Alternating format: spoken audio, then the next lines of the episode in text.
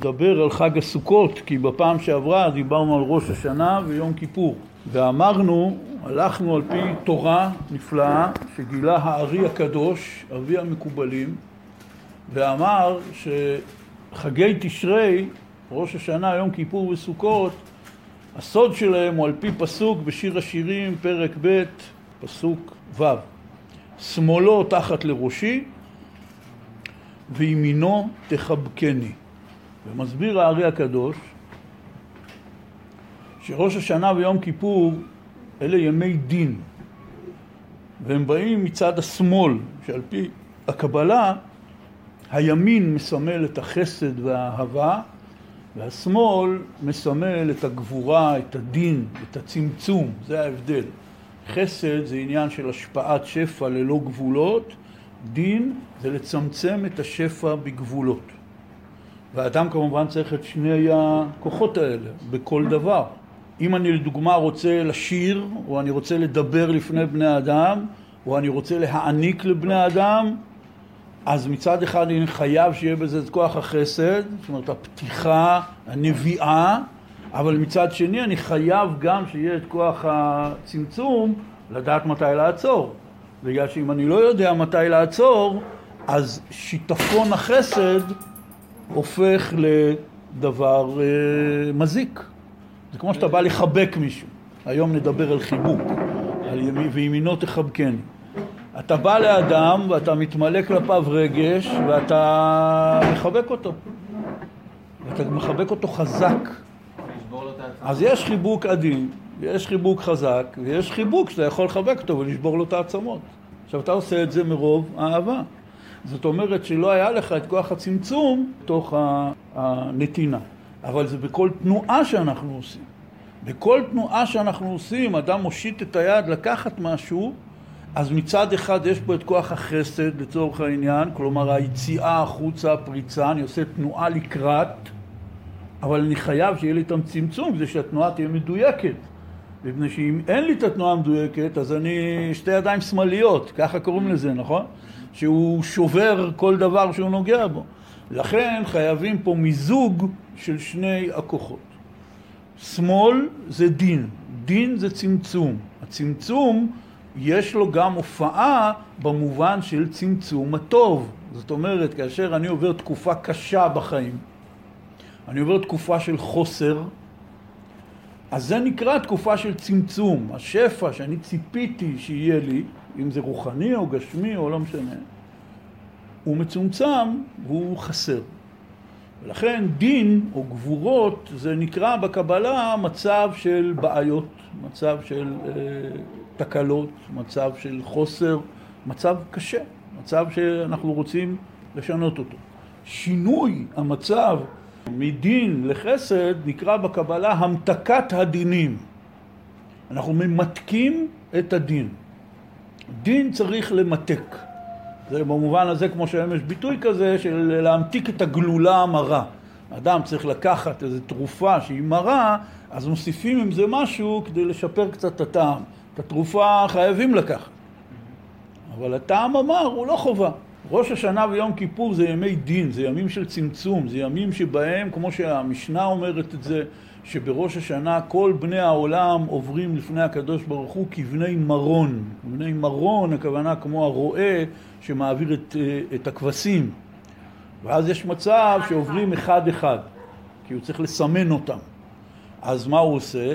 עושים מבוי צר מאוד, ואז נותנים לכבשים לעבור אחת אחת, ואז סוגרים, ואז עכשיו הכבשה היא לבד מול הרועה, הוא יכול לעשות מה שהוא צריך איתה. זה המצב. יש פה מצב של התבוננות, של דין, של משפט. משפט זה דבר מאוד מאוד מצומצם ומאוד מאוד נוקשה גם. יש חוק, מול זה שמים את המעשים, שופטים את המעשים לפי החוק. אתה אומר, רגע, אבל תבין אותי, וזה, זה יכול להיות נסיבות מקלות לעונש. אבל מבחינת אם אתה אשם או לא, זה צמצום מאוד מאוד ברור. לכן גם השפה המשפטית היא מאוד יבשה, והיא לפעמים מוגזמת בצמצום שלה, בחוסר ההסתכלות האנושית. אם אנחנו היינו שופטים כל אדם שנמצא בסביבתנו על המעשים שלו, כמו בבית משפט, אז לא היה נשאר חיים לאף אחד מאיתנו. ויש ביטוי כזה בחז"ל, לא שווקת חיי לכל בריאה. כשמישהו בא ומתחיל להעביר ביקורת מאוד מאוד קיצונית, אומרים לו זהו, הרגת את כולם. אף אחד לא יכול להמשיך לחיות. כי מי מאיתנו יכול באמת לצאת נקי מול עין הביקורת ברגע שבאים? כל אחד מאיתנו יש לו צדדים בעייתיים ביותר. ולכן המשפט הוא דין, זה פירוש המילה דין, כן, בעברית, פירושו משפט. ראש השנה זה יום המשפט. יום כיפור זה היום שבו אנחנו עושים מעשים כדי לזכות למחילה על המעשים הלא טובים שעשינו. בעיקרון ראש השנה זה הכתיבה ויום כיפור זה החתימה. כמובן שרגע חתימת הדין הוא הרבה יותר מאיים מאשר רגע כתיבת הדין. כי כשכותבים את הדין, אתה אומר, עוד אפשר לערער, עוד אפשר פה, עוד אפשר שם, יש עוד מעשים שאפשר לעשות. ברגע שזה נחתם, כמובן שזה רגע מאוד גדול. לכן אומרים שתכלית כל ימי השנה זה אלול ותשרי. ותכלית כל ימי אלול ותשרי זה הימים הנוראים. ותכלית כל הימים הנוראים זה יום כיפור. ותכלית יום כיפור זה תפילת נעילה. תפילת נעילה זה הרגע המכונן בכל השנה. שננעלים השערים, ואז האדם עומד בתשובה לפני החתימה ממש, ובתפילת נעילה אנחנו כל הזמן אומרים, במקום וכותבנו בספר חיים טובים, אנחנו אומרים וחתמנו בספר חיים טובים, זה רגע החתימה. תורה ציוותה עלינו לצום רק ביום כיפור, אין עוד צום בתורה, מהתורה. כל שאר הצומות שלנו, לזכר החורבן או דברים כאלה, זה תקנות של חז"ל. התורה ציוותה עלינו לצום יום אחד בשנה, כי ביום הזה נחתם הדין.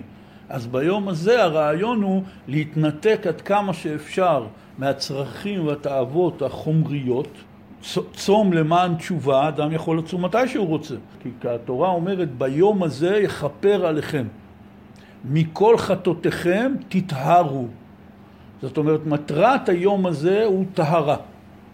כדי להגיע לטהרה צריך לטהר את עצמי מהחטאים שלי, אלה שאני יודע עליהם ואלה שאני לא יודע עליהם.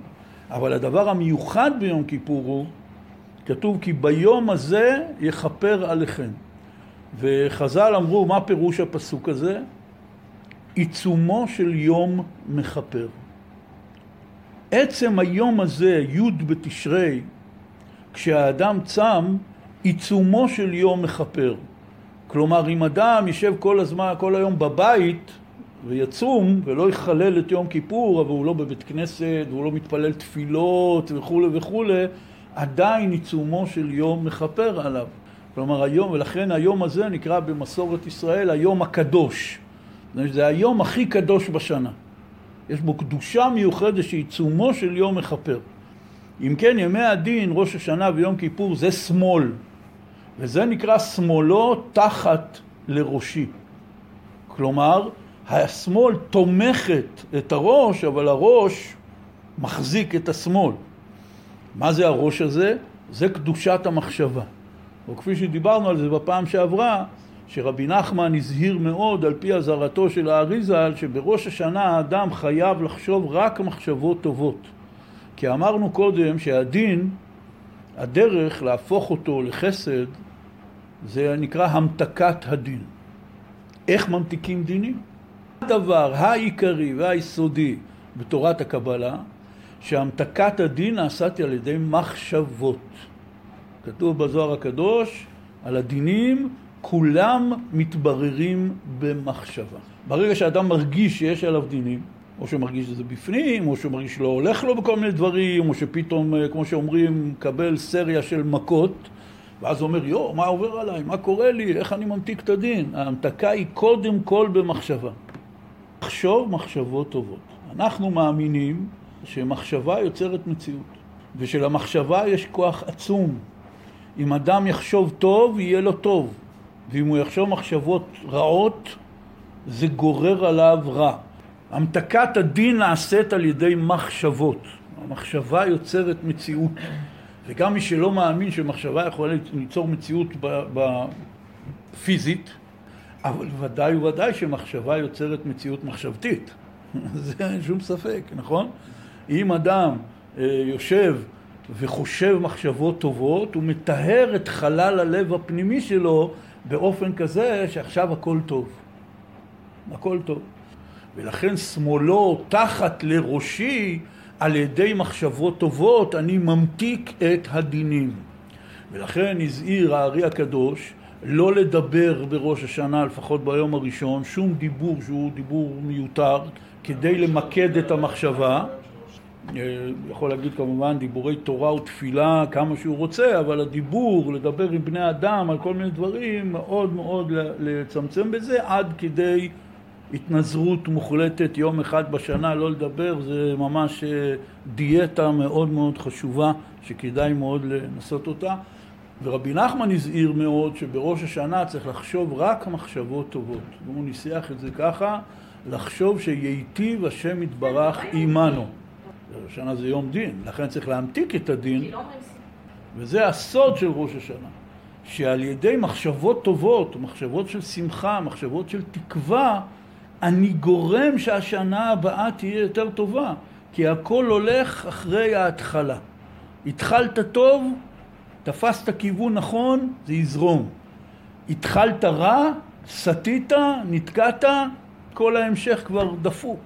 ולכן היום הראשון של ראש השנה הוא יום מאוד חשוב, ביום הזה להתרכז במחשבות טובות, לעזוב את כל שאר הדברים, לא משנה איפה אתה נמצא בראש השנה, ופשוט להקדיש זמן הרבה יותר מהרגיל למחשבות טובות. כמה זמן אפשר לחשוב מחשבות טובות? אפשר לחשוב כל היום. שב כל היום ובכל דבר שאתה עושה, לא משנה אם אתה בבית כנסת או לא בבית כנסת, לחשוב מחשבות טובות שהיטיב השם יתברך עמנו, זה פירושו להתחיל לפרט במחשבתי את כל הטוב שהייתי רוצה שיהיה לי ולחבריי ולמשפחתי ולעמי ולכל העולם כולו. ויש הרבה על מה לחשוב. זה לא שאתה אומר, העיקר שיהיה טוב. אתה יכול לפרט קצת. אוקיי. ואז אני מתחיל לפרט לעצמי מה הטוב שאני מאחל לעצמי בשנה הזאת בפרטי פרטים. ואז למשפחה שלי, ולחברים שלי, ולכל האנשים שחיים איתי כאן בארץ, ואחרי זה לכל האנושות. ואז אני מתחיל מעצמי בדברים הקטנים שלי, שיש כל מיני דברים שצריכים שינוי, וצריכים הטבה, ועד לכל העולם כולו וכל האוכלוסייה בעולם שיהיה להם טוב. זה המהלך של מחשבות טובות. מחשבות טובות זה לא רק צריך לחשוב טוב, לחשוב טוב, לחשוב טוב, וזהו, כמה זמן אפשר לחשוב את אותה מחשבה. אלא ממש לפרט במחשבתי בצורה מפורטת. ואז אם אני עושה מהמחשבה הזאת, אני עושה ממנה גם תפילה, במובן הפשוט ביותר שאני מדבר בקולי עם הקדוש ברוך הוא, ומפרט לקדוש ברוך הוא בדיוק את כל רשימות הטוב שעשיתי כרגע במחשבה, זה בוודאי ובוודאי מועיל וטוב מאוד. אבל העיקר העיקרים זה להעביר את היום הזה במחשבות טובות. וכמובן שזה כולל שכל דבר שעלול להביא לי מחשבה לא טובה, אז אני מתרחק ממנו מיידית. שמאלו תחת לראשי. הדרך לכבוש את השמאל, להמתיק את הדין, לא לתת לו להשתולל, נקרא לזה ככה, תחת לראשי. אני שם אותו תחת הראש שלי, הראש במובן של מחשבות. אלה 10 ימי תשובה. הם מתחילים באלף בתשרי ראש השנה, נגמרים ביוד בתשרי יום כיפור, 10 ימים שבתוכם, בתוך 10 ימי תשובה, 10 ימים של תשובה, יש יומיים ראש השנה ויום אחד יום כיפור, נשארו 7 ימים, אחד מהם תמיד זה שבת, וזה חשוב, כי השבת היא הנועם העליון שהיא באה בעצם להמתיק את המרירות הזאת של 10 ימי תשובה למי שעושה תשובה, כן? מי שעושה חשבון נפש וכו' וכו'. ואז עברו 10 ימי תשובה, 10 הימים הראשונים בחודש תשרי. ויש לנו עוד 4 ימים, ואז בתתבר בתשרי, באמצע החודש, חל חג הסוכות. חג הסוכות זה החג הכי חגיגי ביהדות. בתורה כתוב ושמחת בחגיך והיית אך שמח, שזה פסוק מאוד מאוד מפורסם, שיעשו אותו שיר מאוד מפורסם. הכלל הזה, המצווה הזאת להיות שמח בחג, היא חלה על כל שאר החגים גם. פסח, שזה היום טוב הראשון של פסח, חול המועד ובסופו שביעי של פסח, וחג השבועות, כן? יש לנו בעיקרון, בפסח יש לנו שני ימים טובים, זה נקרא חגים, בשבועות יש יום אחד, זה 3, ואז יש לנו עוד יומיים בסוכות. היום טוב הראשון והיום טוב האחרון, מה שאנחנו קוראים היום שמחת תורה, או שמיני עצרת, זה היום השמיני. יש לנו 5 ימים טובים בשנה, 5 חגים.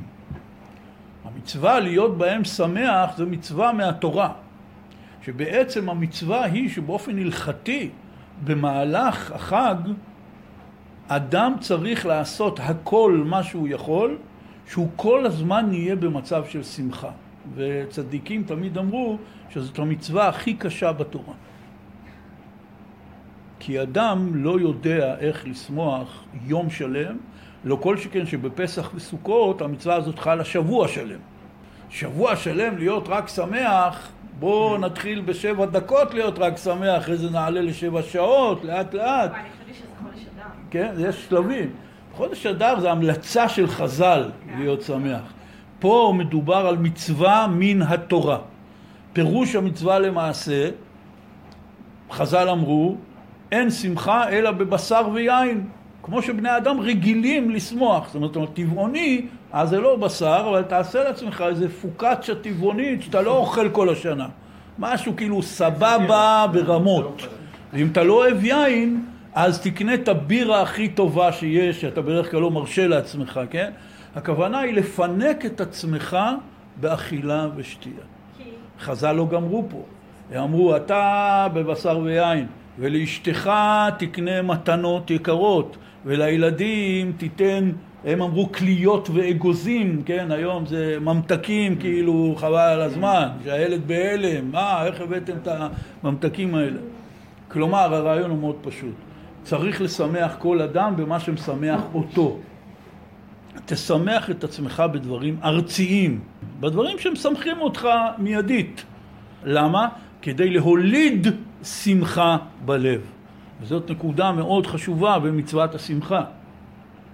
להיות אדם שמח זה אדם שעוסק בפעולות שמולידות לו שמחה בלב. הבעיה היא שרוב האנשים הם יושבים ומחכים שהשמחה תגיע, והיא בדרך כלל לא באה. אלא להיות עסוק, להיות אדם פעלתן, חרוץ, זריז, שעוסק בפעולות שמולידות אצלו שמחה בלב, וקל מאוד להוליד שמחה בלב של אדם.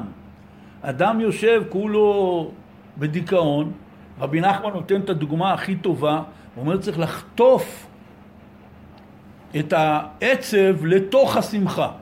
הוא אומר אתה יושב, יש לך עצב בלב, לפעמים עצב עם סיבות מאוד ברורות, לפעמים עצב לא מוסבר, זה מין מלנכוליה שהשתלטה עליך.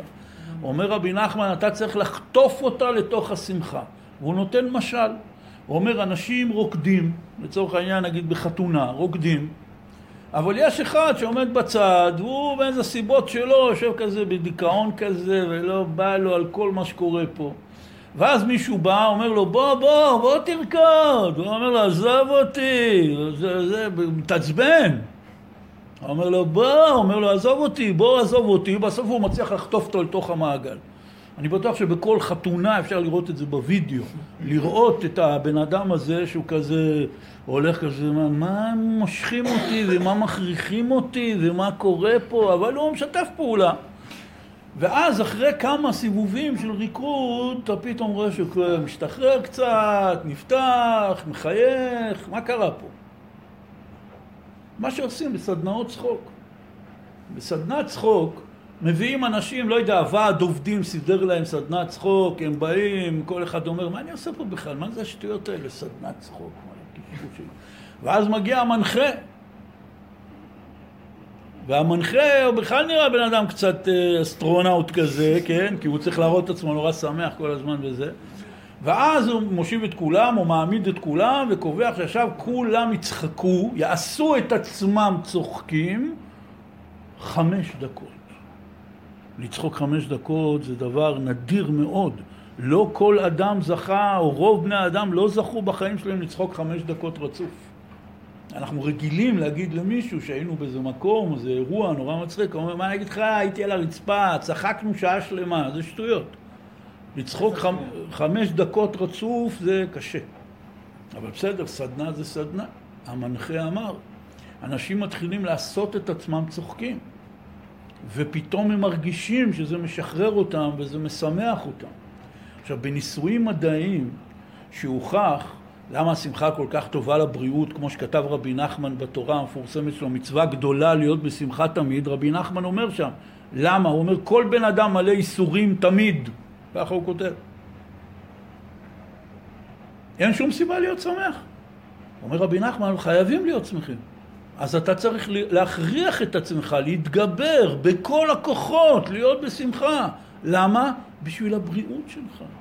אומר רבי נחמן שם, העצבות היא השורש של כל המחלות, והשמחה היא רפואה. והוא כותב שם, וגם הרופאים יודעים את זה. במשך 200 שנה, מי שקרא את זה אמר, הרופאים יודעים מזה, לא יודע, לא כתוב על זה בספרי רפואה. אבל בתקופה שלנו זה כבר רשמי לגמרי, יש מקצוע ליצן רפואי, לומדים אותו ממש בצורה רשמית עם תעודה, יש אפילו מקצוע, הכרתי בן אדם שהוא שירת בצבא כליצן רפואי צבאי. אני זוכר לפני שנה או שנתיים היה קמפיין על אוטובוסים, בוא להיות ליצן רפואי עם טלפון ואיפה לומדים וזה, מה קרה? כי הוכח שכאשר אתה מצחיק אדם חולה, על ידי הצחוק או הבידור שאתה מספק לו, מופרשים חומרים במוח שאחראים על תהליך של החלמה, מזרזים החלמה, כן? זה לא איזה פתרון קסם, לא נהיים בריאים פתאום, אבל יש לזה משמעות פיזיולוגית מאוד מאוד חשובה. עכשיו, אמר לי פעם מנחה סדנות צחוק רציני, שהיה בא לשיעורים שלי קבוע, תמיד היה מצחיק אותנו גם, הוא אמר לי שהוכח בניסויים רפואיים שגם כשאדם עושה את עצמו צוחק, מופרש אותו חומר במוח. זה דבר פלאי. תבררו את זה. ואז יוצא מצב שברגע שהשמחה היא משפיעה על האדם, אדם צריך לחפש דרכים איך לעשות פעולות שיולידו בו שמחה.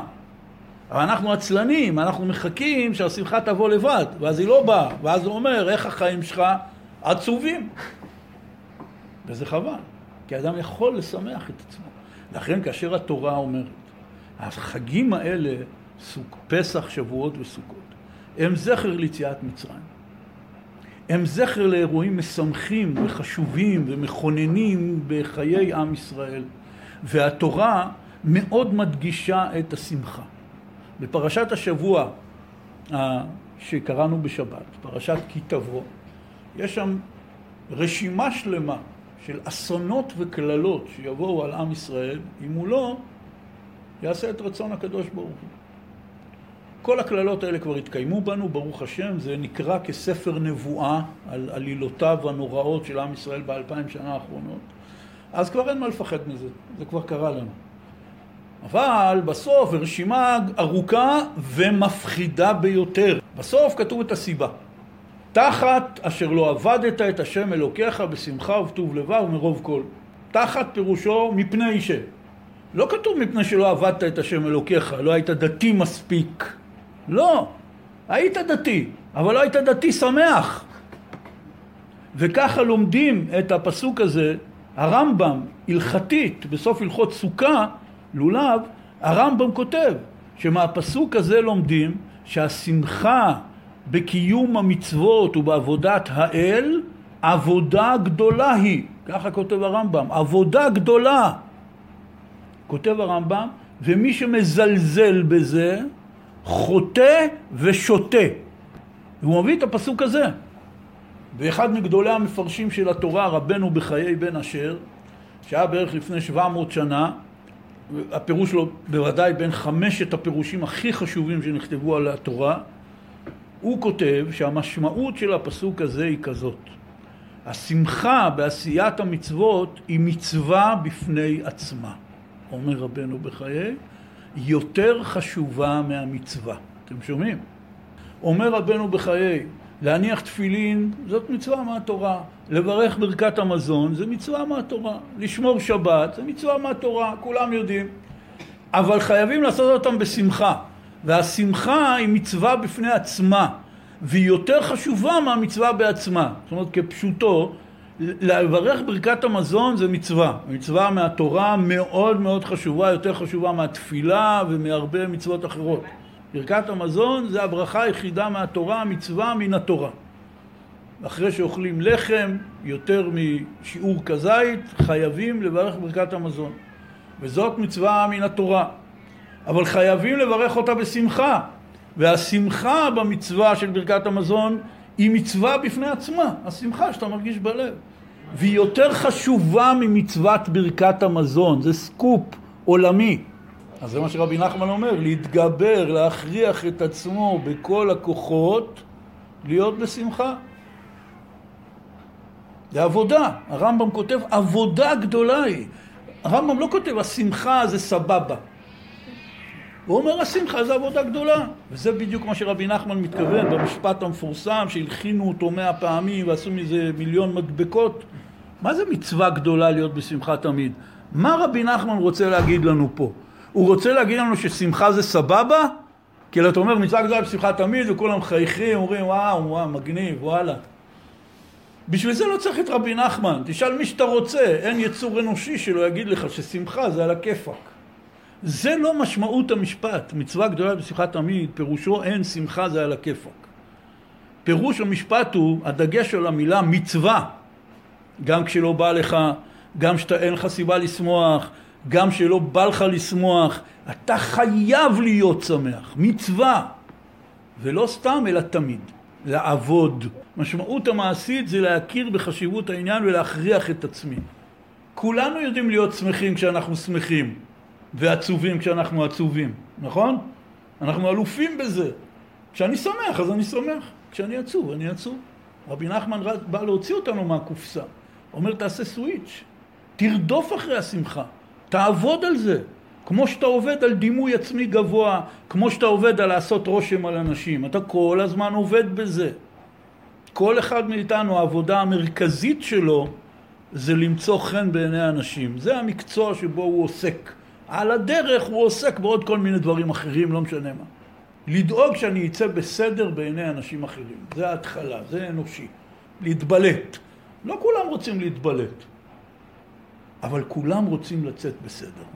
בעיני אנשים אחרים. אנחנו עוסקים בזה בלי הפסקה. כולנו פה עכשיו בחדר הזה עוסקים בזה. אנחנו לא נעשה תנועה מוזרה, לא נגיד משהו משונה. אנחנו עובדים כל הזמן בלצאת בסדר עם אנשים, ויש מאיתנו רבים שעוסקים בלהתבלט. אומר רבי נחמן, תתחיל לעבוד ככה, להיות בשמחה. אתה לא נמדד בכמה אתה שמח. יש בן אדם שמטבעו, או החיים שלו, מאפשרים לו להיות יותר שמח, ואחד פחות שמח. זה תלוי ברמת האיסורים. אומר רבי נחמן, אתה נמדד בכמה אתה נלחם להיות שמח. בכל מיני שיטות. והוא נתן את השיטה שהוא קרא לה, ביטוי מהזוהר, מילתא דשטותא, דברי שטות, שאדם עושה כל מיני דברים שטותיים, סתם, בשביל להצחיק את עצמו. בשביל שמח את עצמו. להיות שמח. הרמב"ם כותב בהלכות דעות, הלכה, זה לא איזה רעיון חסידי, הוא כותב הלכה. הוא אומר, בכל דבר בחיים אדם צריך לבחור את דרך האמצע. והוא נותן המון דוגמאות. לדוגמה בענייני כספים. הוא אומר, אסור לאדם להיות בזבזן מצד אחד, וגם שלא יהיה קמצן מצד שני. אלא שילך בדרך האמצע, שיהיה מתון. והוא נותן שם המון דוגמאות. בין השאר הוא מדבר על השמחה. הוא אומר, אסור לאדם שיהיה עצב ואונן. אונן בלשון הקודש פירושו אדם אבל. והיום הראשון שנפטר, לא עליכם ולא עלינו, למישהו, ולפני הקבורה, הוא נקרא אונן, זה נקרא אנינות. זאת אומרת, אסור לאדם להיות עצוב ואונן, ואסור לו גם להיות הולל ופוחח. אחד כל היום עושה קטעים ובידור וזה, זה לא הדרך, זה ליצן. אז מה כן? הוא אומר הרמב"ם, אלא שמח כל ימיו, בנחת ובסבר פנים יפות. זאת ההלכה. ככה צריך לראות יהודי.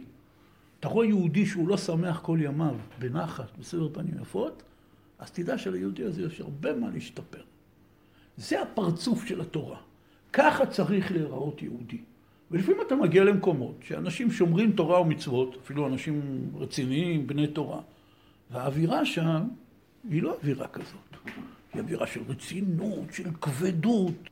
אז אתה צריך לבוא, לעשות להם איזה פרצוף מצחיק, להצחיק אותם, להגיד, חבר'ה, תחזרו לרמב"ם. שמח כל ימיו, בנחת, בסבר פנים יפות. זה האידיאל, שם צריך לשאוף. אי אפשר להשיג את זה אם לא יודעים את זה.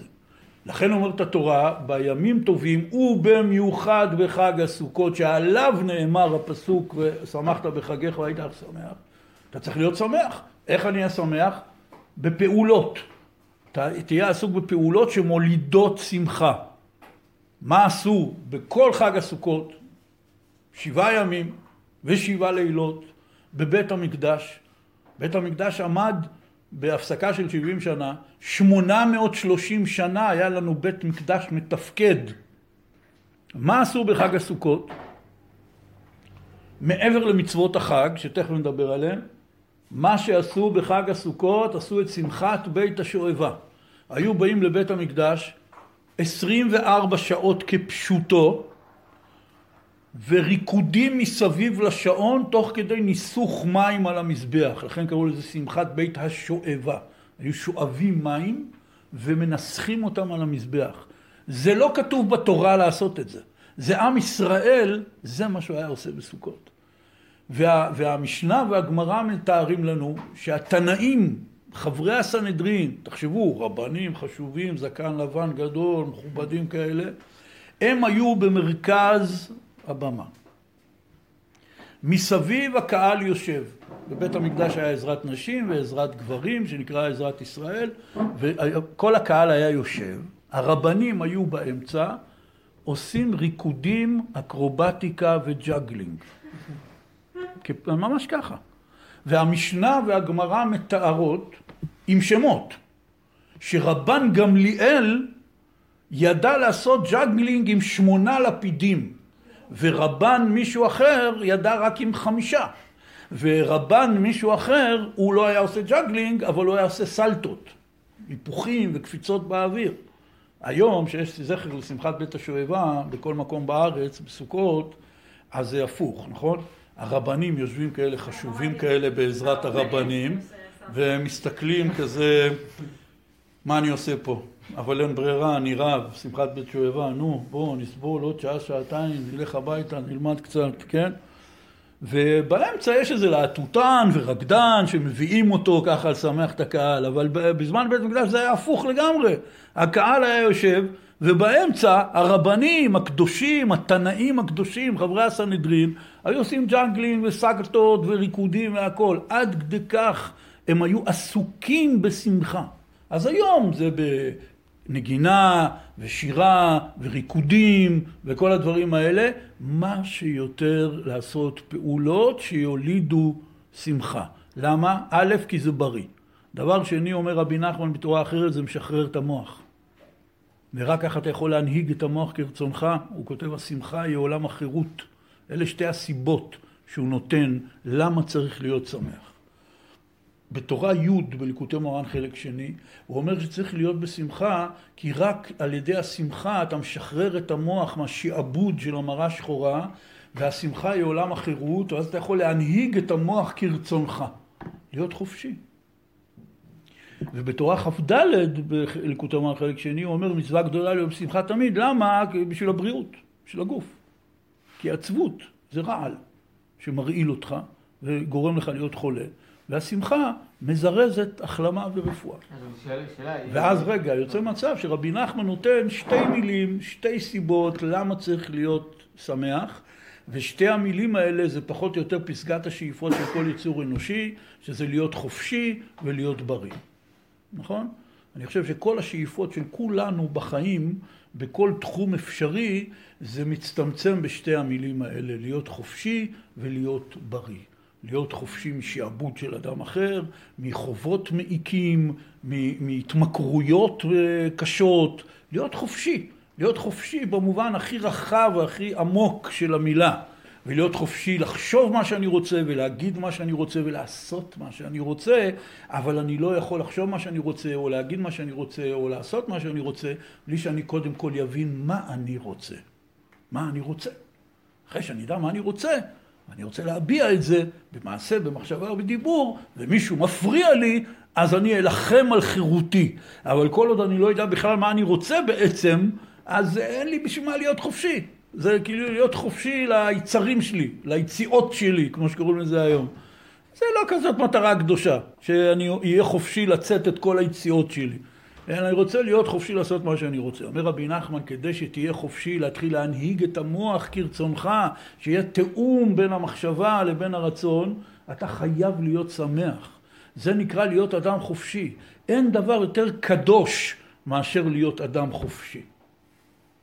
חז"ל אומרים, כתוב בתורה, לוחות הברית, והכתב מכתב אלוקים, חרוט על הלוחות. אומרים חז"ל במסכת אבות, אל תקרא חרוט אלא חירות. חירות על הלוחות. אדם צריך להיות חופשי.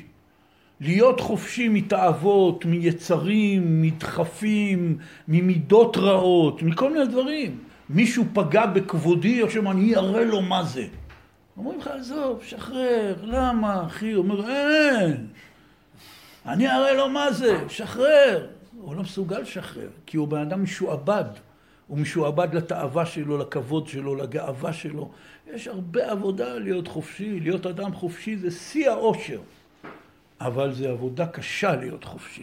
אנחנו מסתפקים שמישהו משחרר לנו חבל, כן? כמו הילדים בבית ספר, שמדי פעם נותנים להם שיעור חופשי. בתוך כל מערכת גם שחררים לך קצת חבל שתהיה מבסוט. אבל אתה לא באמת חופשי. אתה משועבד למערכת. אם למערכת פנימית, למערכת חיצונית. אדם צריך לשים לעצמו אידיאל להיות אדם חופשי, חופשי במחשבתו, חופשי בדיבורו, חופשי במעשיו, אבל שהחופש הזה יעמוד מאחוריו, וזה עולם של תוכן ששווה להילחם בשבילו, כי מלחמת חופש לפעמים דורשת מחיר. כדי להילחם על החופש שלך, אתה צריך להקריב כל מיני דברים. לפעמים כבוד, לפעמים כסף, לפעמים הצלחה, כל מיני דברים, מציעים לך עבודה. אתה מצד החירות הרצון שלך, אתה אומר, אני לא מתאים לי לעבוד בכזאת עבודה, מוסרית נגיד. אבל תשמע, זה קשה. מה עם הכסף? אז אתה מקריב קורבן. על חופש צריך להיות חופשי. הדבר השני, להיות בריא, לא צריך לפרט פה, כן? כולם אומרים, העיקר הבריאות, נכון? עזוב כסף, עזוב זה, העיקר הבריאות. כולנו יודעים את זה, כי כאב קטן באצבע הקטנה של הרגל משבית אותך טוטלית. לא כל שכן, אם יש לך איזה קטע בבריאות נפשית, שעובר עליך איזה גל אחור, זה לא כמו כאב ראש. זה משהו נורא והיום, שאתה מושבת. אז להיות חופשי ולהיות בריא. אלה שני הדברים שרבי נחמן הציב בשתי תורות קצרצרות שלו על חשיבות השמחה. לכן העניין פה שזה יסוד היסודות של היהדות, להיות שמח. כי כמו שכל הכללות שם בסוף הוא אומר, לא מפני שלא עבדת את השם אלוקיך, מפני שלא עבדת אותו בשמחה. ומזה המפרשים הוציאו, כמו שתיארתי, שהשמחה יותר חשובה אפילו מהמצווה. כי זה יסוד היסודות. בפרשת השבוע האחרונה יש בוידוי ביקורים. אחרי שהאדם כותף את הפירות הראשונים שביקרו בשדה שלו, הוא עושה וידוי ביקורים. ואם הוא בא, אחרי זה הוא עושה מעשר. ואז יש וידוי מעשר בפרשת השבוע.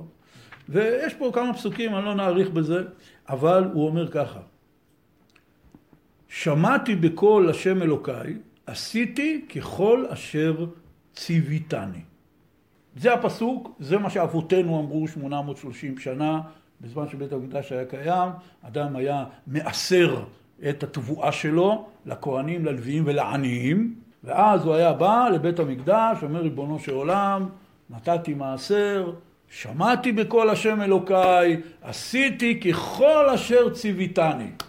זה ביטוי מאוד כוללני, בסך הכל זה מצווה אחת מתוך כל המצוות. עשיתי ככל אשר ציוויתני.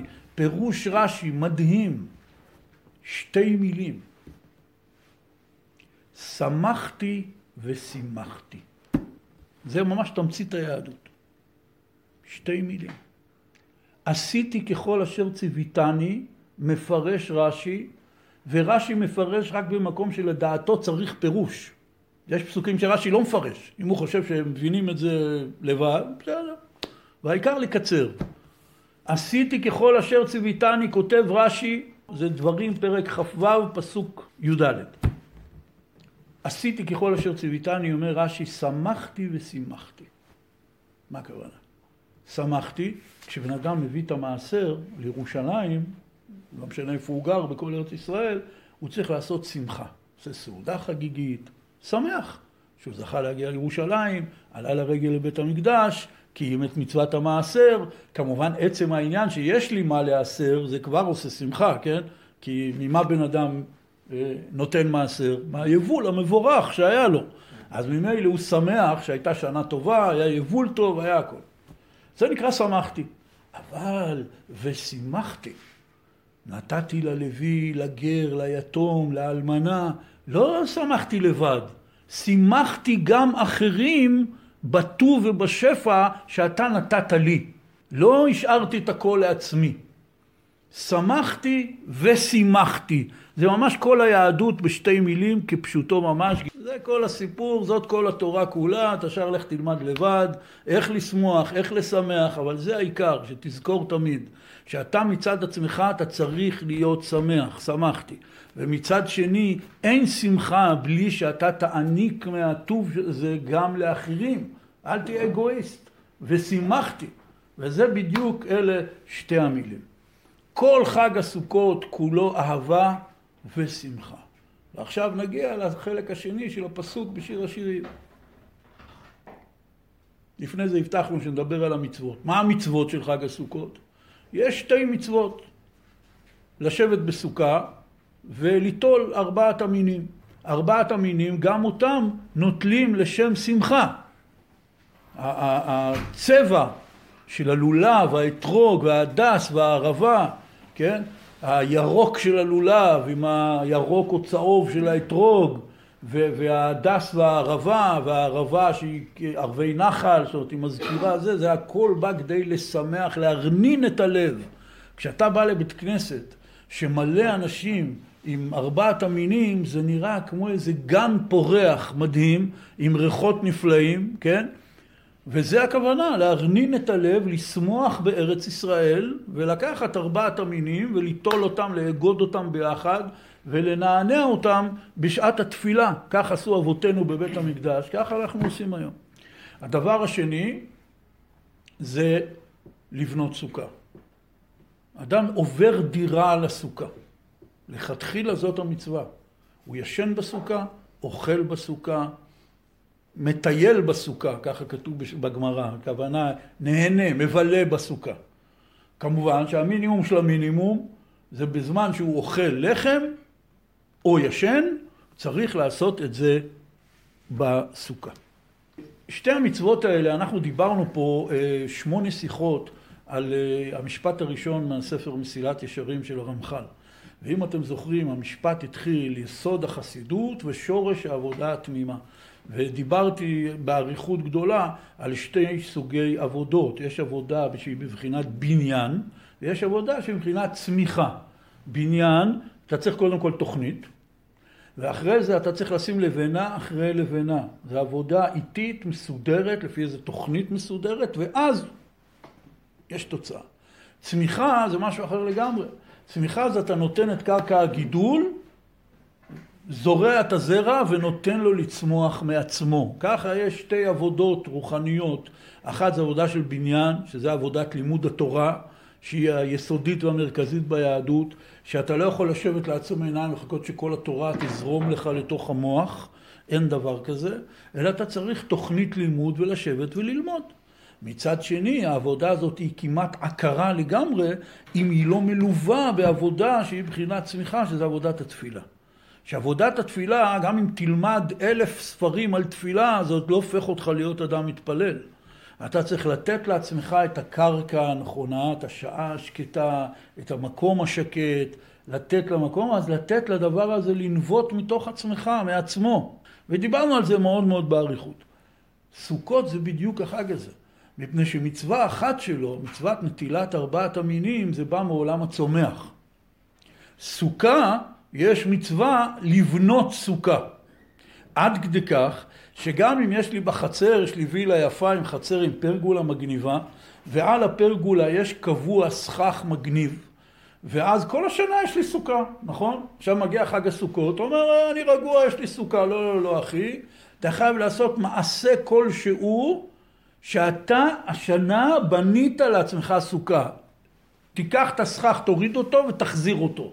תעשה איזו פעולה, כי יש מצווה לבנות סוכה, שבאמת היה צריך לברך עליה. עכשיו, קידשנו בצאתה וציוונו לבנות סוכה, מסיבות שונות הברכה הזאת לא נתקנה ולא מברכים אותה. אבל יש מצווה לבנות. אז יוצא שיש פה צמיחה ויש פה בניין, הסודות בזה הם אינסופיים, אבל אנחנו רק נסכם במה שאמר הארי הקדוש. שמאלו תחת לראשי, דיברנו הבנו. וימינו תחבקני. חג סוכות זה חג הימין, חג החסד, חג האהבה. לא סתם היו מנסחים בו מים, מים בקבלה זה חסד ואש זה דין וצמצום. והסוכה, אומר הארי הקדוש, זה חיבוק. הקדוש ברוך הוא מחבק אותך. ואז אתה נכנס לתוך הסוכה. כל הסוכה כולה על פי ההלכה היא קדושה. אסור אפילו לתלוש סיב קטן מהדיקט של הדפנות. ברגע שבנית הסוכה, כולה רצפה, קירות, תקרה, סכך, הכל קדוש הלכתית. מה הכוונה? אסור ליהנות ממנו. בן אדם רוצה לחצוץ את השיניים, אסור לו לחתוך חתיכה מהסכך. הכל קדוש, עד שיעבור סוכות. כי כל הסוכה כולה זה חיבוק אלוקי.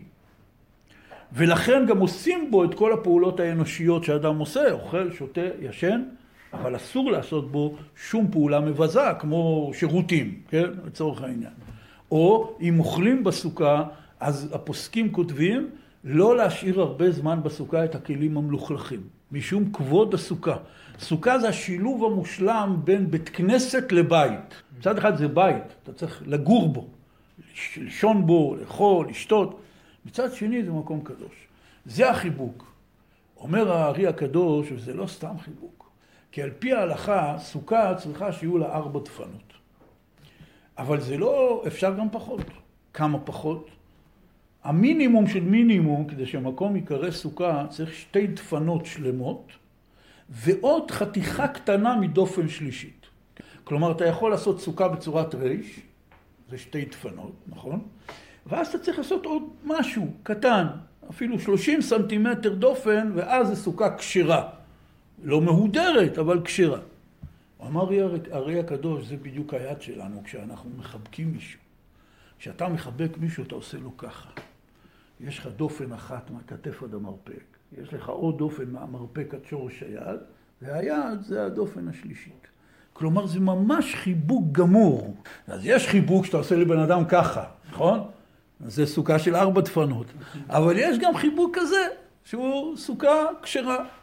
אומר, כל העניין של סוכות זה החיבוק שהקדוש ברוך הוא מחבק אותנו אחרי ימי הדין. ואני תמיד מנסה לקשר את העניין הזה, שמאלו תחת לראשי, השמאל תומכת בראש. רבי נחמן אמר שהוא אמר תורה על כל דבר בעולם, חוץ מ3 דברים. למה נותנים שלום ביד? למה לוחצים ידיים לשלום? למה כל שטות שהתינוק עושה קוראים לזה חוכמות? והדבר השלישי, למה ישנים על היד? והוא לא אמר על זה כלום. הוא אמר על 3 דברים, על כל אמרתי תורה חוץ מ3 דברים, אז כבר הסב את תשומת ליבנו ל3 דברים האלה, שנפרש אותם בעצמנו, אבל כולנו ישנים על היד. היד תומכת בראש. אדם כדי לישון הוא צריך תמיכה של המזרון, של הכרית או של היד. יש פה תמיכה. סוכות זה חיבוק. וזה בדיוק התהליך, או שני הצרכים היסודיים שכל אדם צריך. כל אדם צריך תמיכה, וכל אדם צריך חיבוק. ולא רק זה, אלא שהתמיכה חייבת לבוא להיות, צריכים להשלים אותה על ידי חיבוק. לא מספיק לתמוך. לתמוך פירושו לחזק בן אדם. יציבות. כל אדם צריך יציבות. ילד צריך יציבות בבית של ההורים, בן זוג צריך יציבות בזוגיות, עובד צריך יציבות בעבודה, עם צריך יציבות במדינה, וכשממשלה מביאה עם להתחיל להרגיש חסר יציבות, זה עלול להגיע לדברים נוראים ואיומים. במצבים של חוסר יציבות קיצוניים, זה חוסר יציבות ביטחונית, או חוסר יציבות כלכלית, או חוסר יציבות שלטונית, שפתאום מתגלית שחיתות עצומה במערכות השלטון, אנשים מתערערים מזה לגמרי, כי בני אדם צריכים יציבות, בכל תחום ובכל נושא. יציבות זה מאוד מאוד חשוב, אי אפשר להפריז בחשיבות היציבות. בקשר בין בני האדם, בחיים, בכל דבר, כמו שנתתי דוגמאות. חייבים שיהיה גם חיבוק. ולכן כל אחד קודם כל צריך לעשות לעצמו חשבון נפש כלפי האנשים שהוא אחראי כלפיהם או שהוא חי איתם. האם אני נותן מספיק יציבות? האם אני נותן מספיק חיבוקים? אחרי שהוא חושב איך הוא לאחרים, הוא גם מותר לו להתחיל לחשוב על עצמו. מי נותן לי יציבות? מי נותן לי חיבוקים? אדם צריך יציבות, אדם צריך חיבוק. אלה שני הדברים שאיתם אנחנו מתחילים את השנה.